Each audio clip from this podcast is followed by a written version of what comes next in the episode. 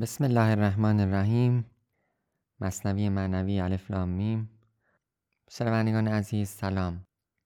بابت تأخیر به وجود آمده باز هم معذرت می‌خوام. انشالله که با ما همراه باشید در آینده هم. عنوانی که در اینجا آغاز می‌کنیم بعد از حکایت پیر چنگی و عمر هست که در اون حکایت گفته شد داستان و ماجرا و مفاهیم عمیقی شهر داده شد. مولانا این قسمت رو میاره و بعد از اون حکایت تازه ای رو داستان و قصه تازه ای رو آغاز می‌کنه. در واقع این قسمتی که الان می‌خوایم شهر بدیم پلی یک حالت میانی پلیست میان آن حکایت و حکایت تازه. عنوانش هست تفسیر دعای آن دو فرشته که هر روز بر سر هر بازاری منادی می کنند که اللهم اعت کل منفق خلفا اللهم اعت کل ممسک تلفا. و بیان کردن که آن منافق مجاهد راه حق است نیم مصرف راه هوا. خب در همین عنوان همه مفاهیمی که قرار هست بیاد گفته شد. یعنی مولانا می‌خواد این حدیث پیامبر علیه السلام رو شرح بده. می‌خواد درباره این حدیث صحبت بکنه که پیامبر میگه ما من یوم یصبح العباد فیه الا ملکان ینزلان فیقول احدهما اللهم ات منفقا خلفا و یقول الاخر اللهم ات ممسکا تلفا. معنیش این میشه که هیچ صبحی بر بندگان نمیشه مگر اینکه دو فرشته نازل میشن که یکی از اونها دعا می‌کنه که خدا یا به هر کسی که انفاق می‌کنه به هر منفقی عوض بده. باز بده و یقول الاخر اللهم اعط ممسکن طرف. و فرشته دیگه دعا می‌کنه که خدا یا با اون که امساک می‌کنه و بخل میورزه ضرر و آسیب بده و زیان بده. این حدیثی است که در صحیح مسلم و بخاری هم آمده و مولانا این حدیث رو می‌خواد برای ما بیان بکنه. و پشت سرش خودش هم میگه که می‌خواد چی رو بگه. که منفق مجاهد راه حق است یعنی منظور از کسی که انفاق می‌کنه اون کسی که در راه حق انفاق می‌کنه نه هر انفاقی. و نی مصرف راه هوا نه اون کسی که در راه هوای نفس اصراف می‌کنه. یعنی منظور مولانا اینه که هر کسی که در راه نفس چیزی هم انفاق بکنه در واقع شاید منظورش اینه که اصراف کرده. چه انفاق واقعی انجام نداده. گفت پیغمبر که دائم بهر پند دو فرشته خوش منادی می‌کنن یا دو فرشته خوش منادی می‌کنن فقط می‌تونیم این رو هم در نظر داشته باشیم که منادی کردن اما منادا کردن یعنی به هر دو وجه شاید خوانده بشه. حالا غالبا گفته شده که منادی خوانده میشه و منادا کردن هم شاید در اصل باشه. به حال ما منادی کردن رو گفتیم که با آوازی خوش این رو این دعا رو میگن که ای خدا یا منفقان را سیر دار هر درمشان را عوض ده صد هزار. هر درمی که اونها خرج می‌کنن صد هزار به اونها پس بده. دعا می‌کنه. یکی از اون فرشتگان و فرشته دیگه میگه ای خدایا ممسکان را در جهان تو مده الا زیان در زیان. اون کسی که امساک می‌کنه و بخل میورزه ای خدا جز زیان به اون نده. فرشته دیگه اینطور دعا می‌کنه. ای بسا. حالا مولانا می‌خواد بگه چی؟ ای بسا امساک که از انفاق به. مال حق را جز به امر حق مده. خیلی از بخل ها هست که خیلی از امساک ها هست خیلی از نگهداری مال ها هست و بازداری از انفاق هست که از خود انفاق بهتره. دلیلش هم خود مولانا میگه مال حق را جز به امر حق مده. چرا که امساک می‌تونه بهتر باشه؟ به این خاطر که انفاق فقط زمانی خوبه که در راه خدا باشه. و مال خدا باید در راه خدا باشه. ما هر مالی که داریم هر چیزی که داریم هر فعلی که داریم هر عملی که داریم پیش از این هم گفته شد که از طرف خداست. مال خداست ملک اوست و ما کاری نیستیم. خب اگر مال خودش هست این مال اگر این ثروت از آن او هست اگر این دارایی از آن او هست باید در راه اون صرف بشه. اگر در راه اون صرف نشه اگر به نیت اون صرف نشه اگر در راه خدا نباشه در واقع هیچ ارزشی نداره. و اگر امساکی بخلی در راه خدا باشه اون بهتر از اون انفاق. مولانا می‌خواد این رو بگه. خب مسلما کسی که باوری به خدا نداره هر چقدر هم که انفاق بکنه انفاق او قابل پذیرش نیست همونطوری که خدا گفته در قرآن. اینجا هم مولانا داره به همین نکته اشاره می‌کنه. آن مشرک یا کافر رو مولانا می‌خواد بگه هر چقدر که انفاق بکنه انفاق او ارزشی نداره. مالی که خدا داده به تو باید در راه خدا صرف بشه.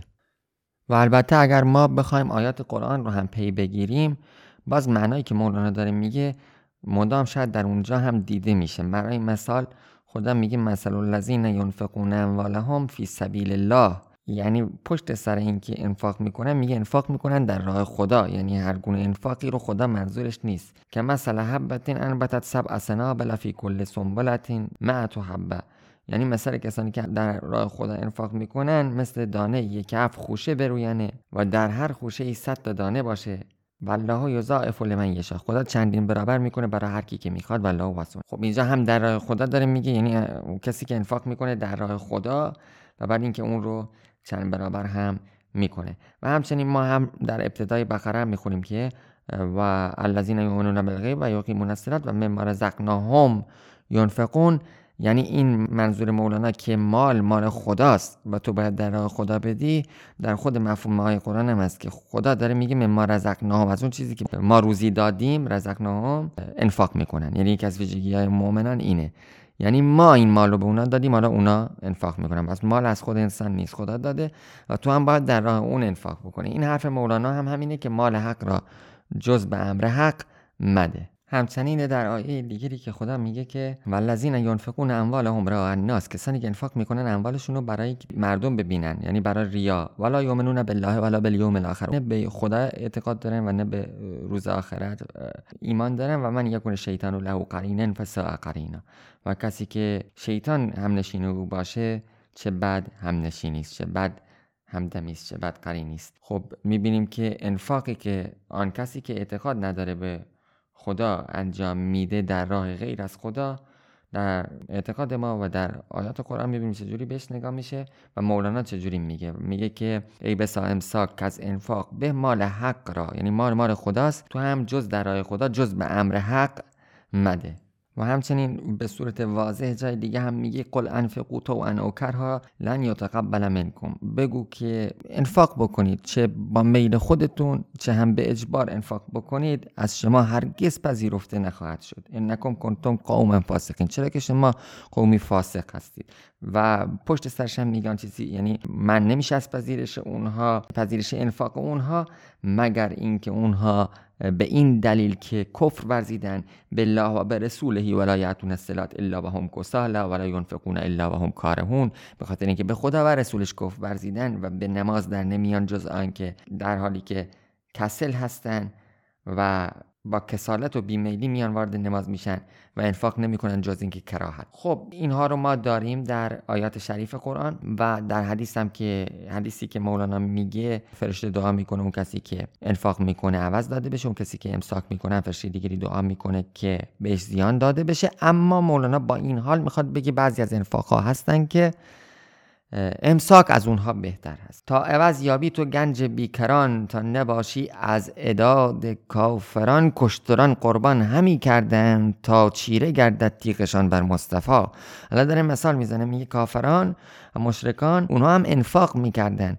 ولی مثلا شطران خودشون رو انفاق می‌کردن مال خودشون رو قربان می‌کردن تا بتونن بر پیامبر چیره بشن. یعنی نظر این می‌کردن انفاق می‌کردن به این نیت به این هدف تا بتونن که بر پیامبر غلبه بکنن. بر مصطفی غلبه بکنن. شمشیرشون تیغ آنها یعنی شمشیر آنها بر مصطفی چیره بشه غلبه کنه. اینا به این خاطر انفاق می‌کردن. امر حق را بازجو از واصلی امر حق را در نیابد هر دلی اگر تو می‌خوای که بدانی که امر حق چیه که در اون راه انفاق بکنی برو از اون کسی که رسیده به خدا از واصل از کسی که رسیده آره در به گفته آی فروزنفر چه سیر الله چه سیر فلا یعنی چه در انتهای امر سلوک خودش رسیده. و چه اینکه از اوصاف خودش فانی شده باشه و با اوصاف حق باقی بشه یعنی سیر فلاح باشه. چه سیر الله باشه به سوی خدا باشه. چه سیر فلاح یعنی در خدا باشه. از صفات خودش فانی شده باشه و به صفات حق در واقع باقی بشه. این هر کدوم که باشه واصل به هر کدام معنا که باشه. برو سراغ اون برو سراغ آن مرد خدا برو سراغ اون ولی خدا تا او به تو بگه که امر حق چیه. چون اون راه رو رفته و می‌دونه به گفته حافظ. به می سجاده رنگین کن گرد پیر مغان. گوید که سالک بی خبر نبود زراغ و رسم منزل ها حتی اگر به تو گفت که سجاده خودت رو با شراب شستشو بده یعنی دیگه کاری به این کراهت شاید در نزد تو تو این کار رو انجام بده چون اون خبر داره. مولانا میگه برای اینکه بدونی امر حق چیه برو نزد واصل. چون اون کسی که از هوای نفسش دوری کرده اون کسی که دیگه نفسی نداره حرفی که می‌زنه حرف خداست. امر حق را در نیابد هر دلی. هر دلی نمی‌تونه به امر حق برسه. اون دلی می‌تونه امر حق رو دریابه که امر این دنیا او رو مشغول نکرده باشه. چون شغل این دنیا دیگه نداره نور خدا در اون تجلی پیدا می‌کنه و مشغول امور الهی میشه و خواسته و فعل الهی در او تجلی پیدا می‌کنه. وگرنه اگر بخواد مشغول امور محسوس دنیایی باشه دیگه زمان و قوه نمیمانه برای آنکه نور الهی در او تجلی پیدا بکنه. چون غلام یاغی کو عدل کرد مال شه بر باقیانش بزل کرد. یعنی اون وقت مثل این میشه اون کافر و مشرکی که میاد بخشش می‌کنه انفاق می‌کنه ولی به نیت خدا نیست و در راه خدا نیست. مثل اون غلام سرکشی است اون برده سرکشی است که در واقع تقیان کرده مال ارباب خودش رو برداشته و بر کسانی که بر علیه اربابش شوریدن شورشگرن بر اونها داره بزل و بخشش می‌کنه. مثل اونه. داستان اینها داستان این کافرن. در نبی انذار اهل غفلت است. یعنی در قرآن داره انذار میده هشدار میده به اهل غفلت. کسانی که بیخبرن کان همه انفاق هاشان حسرت است. یعنی اون همه انفاقی که می‌کنن فقط حسرت با اینکه انفاق می‌کنن. ولی نتیجه چیزی جز حسرت نیست. که در اینجا مولانا داره اشاره می‌کنه به آیه شریف قرآن که ان الذین کفروا ینفقون اموالهم لیصدوا عن سبیل الله این کسایی که کافر شدن همان کسانی که کافر شدن انفاق می‌کنن مالشون رو برای اینکه صد راه خدا کنن از راه خدا باز دارن. پس ینفقونها ثم تکون علیهم حسرة ثم یغلبون. پس اونو انفاق می‌کنن مالشون رو انفاق می‌کنن ولی سپس بر اونها حسرتی میشه. تکون علیهم حسرة ثم یغلبون و سپس شکست می‌خورن. مغلوب میشن. اشاره داره به این آیه قرآن. وقتی مولانا این رو میگه که نتیجه انفاق اونها چیزی جز حسرت نیست. سروران مکه در حرب رسول در جنگی که با پیامبر داشتن در حرب رسول سروران مکه بزرگان مکه بودشان قربان به امید قبول. اونا قربانی می‌کردن به امید اینکه قبول بشه قربانی اونها و بر پیامبر علیه السلام پیروز بشن. بهر این مؤمن همی گوید زبیم در نماز اهد المستقیم. به خاطر این در واقع مسیر نازکی که این اختلاف کمی که وجود داره این ابهام هایی که وجود داره و ممکن انسان دچار این لغزش ها بشه و فکر کنه که کار درستی رو انجام میده ولی کارش نادرست باشه یعنی فکر کنه انفاقش درسته و انفاقش نادرست باشه یا فکر کنه نمازش درسته و نمازش نادرست باشه و عملش درسته و عملش نادرست باشه. خدا در قرآن داره میگه اهدنا الصراط المستقیم. ما تو نماز هر بار میگیم اهدنا الصراط المستقیم که قرآنه و سوره هم. یعنی منظور مولانا اینه که ما مؤمنان یعنی آن کسی که مؤمن هست یعنی پیامبر و یارانش و, و ائمه و اولیا و همه در نماز می‌گفتن اهدنا الصراط المستقیم.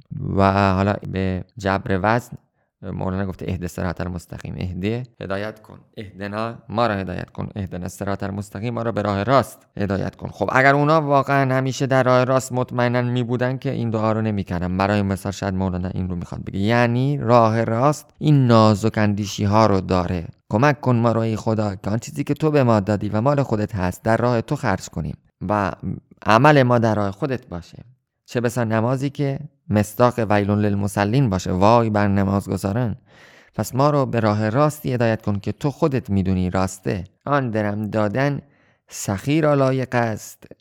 جان سپردن خود سخای عاشق است. اون کسی که سخی هست اون کسی که بخشش می‌کنه اون کریم اونه که لایق انفاق کردنه. انفاق عاشق بخشش یک عاشق جان دادنه. سپردن جانه. نان دهی از بهر حق نانت دهند اگه تو به خاطر خدا نان بدی به کسی به تو نان میدن. جان دهی از بهر حق جانت دهند ببینید چقدر زیبا. یا در واقع اگه بخوایم مرتبط کنیم این معنا رو با معنی قبلی آن درم دادن سخیرا لایق است رو اینطور معنا کنیم که در واقع عوض دادن و باز دادن به آن کریم با اون کسی که بخشش می‌کنه به اون انسانی که بخشش و جود و سخاوت داره به اون لایقه که درم داده بشه. چرا که اگر نان بدی اگر مال دنیا بدی مال دنیا بهت پس میدن و زیادی در همطور که ما در قرآن داریم که انفاق می‌کنه مالش کم نمیشه. اگرچه معنای لغویش مرتبط باشه با این مالش کم نمیشه بلکه بر او زیاده میشه. و اون کسی که ربا می‌خوره با اینکه ربا معنای لغویش افزایش و افزودن خدا میگه کم میشه ازش و نابود میشه و به محاق میره. در واقع. و آن درم دادن سخیر و لایق است رو این معنا بدونیم. باز این بیت خیلی زیبا میشه که نان دهی از برق نانت دهند. یعنی با اون مرتبط میشه به این معنا. اگر تو مال این دنیا رو بدی و نان بدی خدا هم یعنی از بهر خدا برای خدا این کارو بکنی خدا هم به تو نان میده و مال میده و مال دنیا میده. عوض میده به تو. چندین برابر. و اگر جان بدی اگر مثل عاشقی باشی که جانش رو فدای خدا می‌کنه اون وقت به تو جان میدن. در عوضش جان میدن به تو. تو رو زنده می‌کنن. و مپندار اونایی که در راه خدا کشته شدن مردن اونها به تو جان میدن. وقتی که تو در راه خدا جان بدی در عوض به تو جان خواهد داد خدا. گر بریزد برگ های این چنار برگ بی برگیش بخشد کردگار. اگر برگ های این چنار این درخت ریخت خدا برگ بیبرگی بهش میده. مثل درختی که اوریان میشه در فصل پاییز این خودش یک برگه یک ساز و برگه.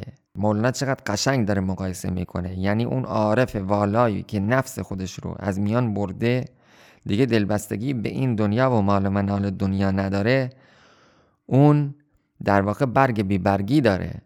یعنی همه چی رو داره. خدا بهش همه چیز رو داده. گر نماند از جود در دست تو مال گر نماند از جود در دست تو مال اگر از بخشش در دست تو مالی نمون اینقدر بخشیدی مالت رو که دیگه چیزی در دستانت نموند. کی کند فضل الهت پایمال؟ بخشش خدا هیچ وقت تو رو پایمال فرو نمی‌گذاره باقی نمی‌ذاره. همونطور که ما در داستان صحابه داریم که مالشون رو آن چندان انفاق می‌کردن اونقدر زیاد انفاق می‌کردن حتی در خود پیامبر هم اخباری هست. پیامبر که حتی گفته میشه که چیزی در خانه شاید منصوب به اونه که باقی نمیذاش. یه مدت شاید حداقل. آیا اینطور بود که گرسنه باقی بمونه؟ نه. همیشه فضل خدا شامل حال اونها بود. هر که کارد گردد انبارش توهی لیک اندر مزرعه باشد بهی. وان که در انبار ماند و صرفه کرد اشپش و موش و حوادثهاش خرد. یعنی هر کسی که میره تخمای در واقع کشتش رو میکاره توی مزرعه درسته که انبارش خالی میشه ولی بهتر از اون رو توی مزرعه به دست خواهد آورد. ولی اونی که به خاطر صرف جویی به خاطر فایده و منفعتش اون رو توی انبار نگه میداره. آخرش اشپش همون شبه شبه گفته آقای فروزانفر و همین نفس اشپش هم میگه در بش روی هنوز استفاده میشه و موش و حوادث روزگار و زمان اون رو می‌خوره و از میان می‌بره. این جهان نفی است. در اثبات جو. نفی و اثبات که مقابل همدیگه هستن. حالا مولانا میگه این جهان نفیه. اصلا این جهان توهیه. چیزی نیست. می‌خوای چیزی باشی می‌خوای کسی باشی. توی که مرده ای می‌خوای زنده بشی. یا توی که چیزی نیستی. و این جهان که چیزی نیست. یعنی دست گذاشتن روی چیزی که نیست و از میان میره. و باقی نمیمانه و فساد میپذیره. جاهلانگی است. جهله مولانا میگه این جهان نفیه. می‌خوای بری دنبال اثبات. اثبات جای دیگری است. صورتت صفر است. در معنیت جو. یا صورتت صفر است. در معنات جو. صورت تو صفره. این صورت این ظاهر این صورت یعنی همین دنیا در برابر معنا که آن دنیاست که عالم بالاست. میگه این صورت توهیه. این چیزی که می‌بینی توهیه. این دنیا توهیه این عالم محسوس چیزی نیست. برو و دنبال معنا بگرد. همونطوری که اصلا خود مولانا در داستان پردازی و در حکایت پردازیش هم همینه. یعنی صورت حکایت رو میاره چه بسا حکایتی رو صورتش رو تغییر داده. جایی شنیده آنطوری که خودش می‌خواد میاره آنطوری که خودش می‌خواد میگه. از یک کتاب مثل کلیلو و دمنه حکایت میاره. بعد میگه کاری به صورتش الان نداشته باش. بیا دنبال معنیش. اون معنی که می‌خواد مولانا بگه مهمه. همینطوره. این دنیا و عالم محسوس و صورتها میگه صفره. چیزی نیست. توهیه. برو دنبال معنی بگرد. جان شور تلخ پیش تیغ بر. جان چون دریای شیرین را بخر اگه تو این جان رو بدی این جان شور تلخت رو بدی و فدا بکنی و در راه خدا او رو انفاق بکنی در راه خدا ببخشی و ایثار بکنی. خدا جان دریای چون مثل دریای شیرین چون دریای شیرین رو به تو میده. در ازای اون و این یه خرید و فروشه. یک خرید و فروشه که خدا بارا ازش صحبت کرده. شاید و اینجا مولانا داره به اون هم شاید اشاره می‌کنه. یعنی اون در ذهنش هست. این معامله ای که انسان مؤمن و ولی خدا با خدا می‌کنه. یعنی جانش رو میده تا جانی رو بخره. و نمی‌توانی شدن زین آستان باری از من گوش دارین داستان. یعنی خب داستان بعدی رو که مولانا می‌خواد نقل کنه در ارتباط با این مفهومی است که گویا می‌خواد بگه که اگر تو نمی‌تونی بری به آستان معنوی به آستان الهی از من این داستان رو گوش کن. خب این هم گفتاری بود از مولانا در شرح انفاق و امساک که اینکه انفاق باید در راه خدا باشه چون مال خدا باید در راه خدا صرف بشه و البته هر عملی و عملی که در راه خدا نباشه هر طور هم که تو صورتش رو نیک ببینی در معنی توهیه و هیچ نتیجه ای جز حسرت و زیان به بار نخواهد آورد. انشالله که سود من واقع شده باشه. السلام علیکم و رحمت الله و برکاته.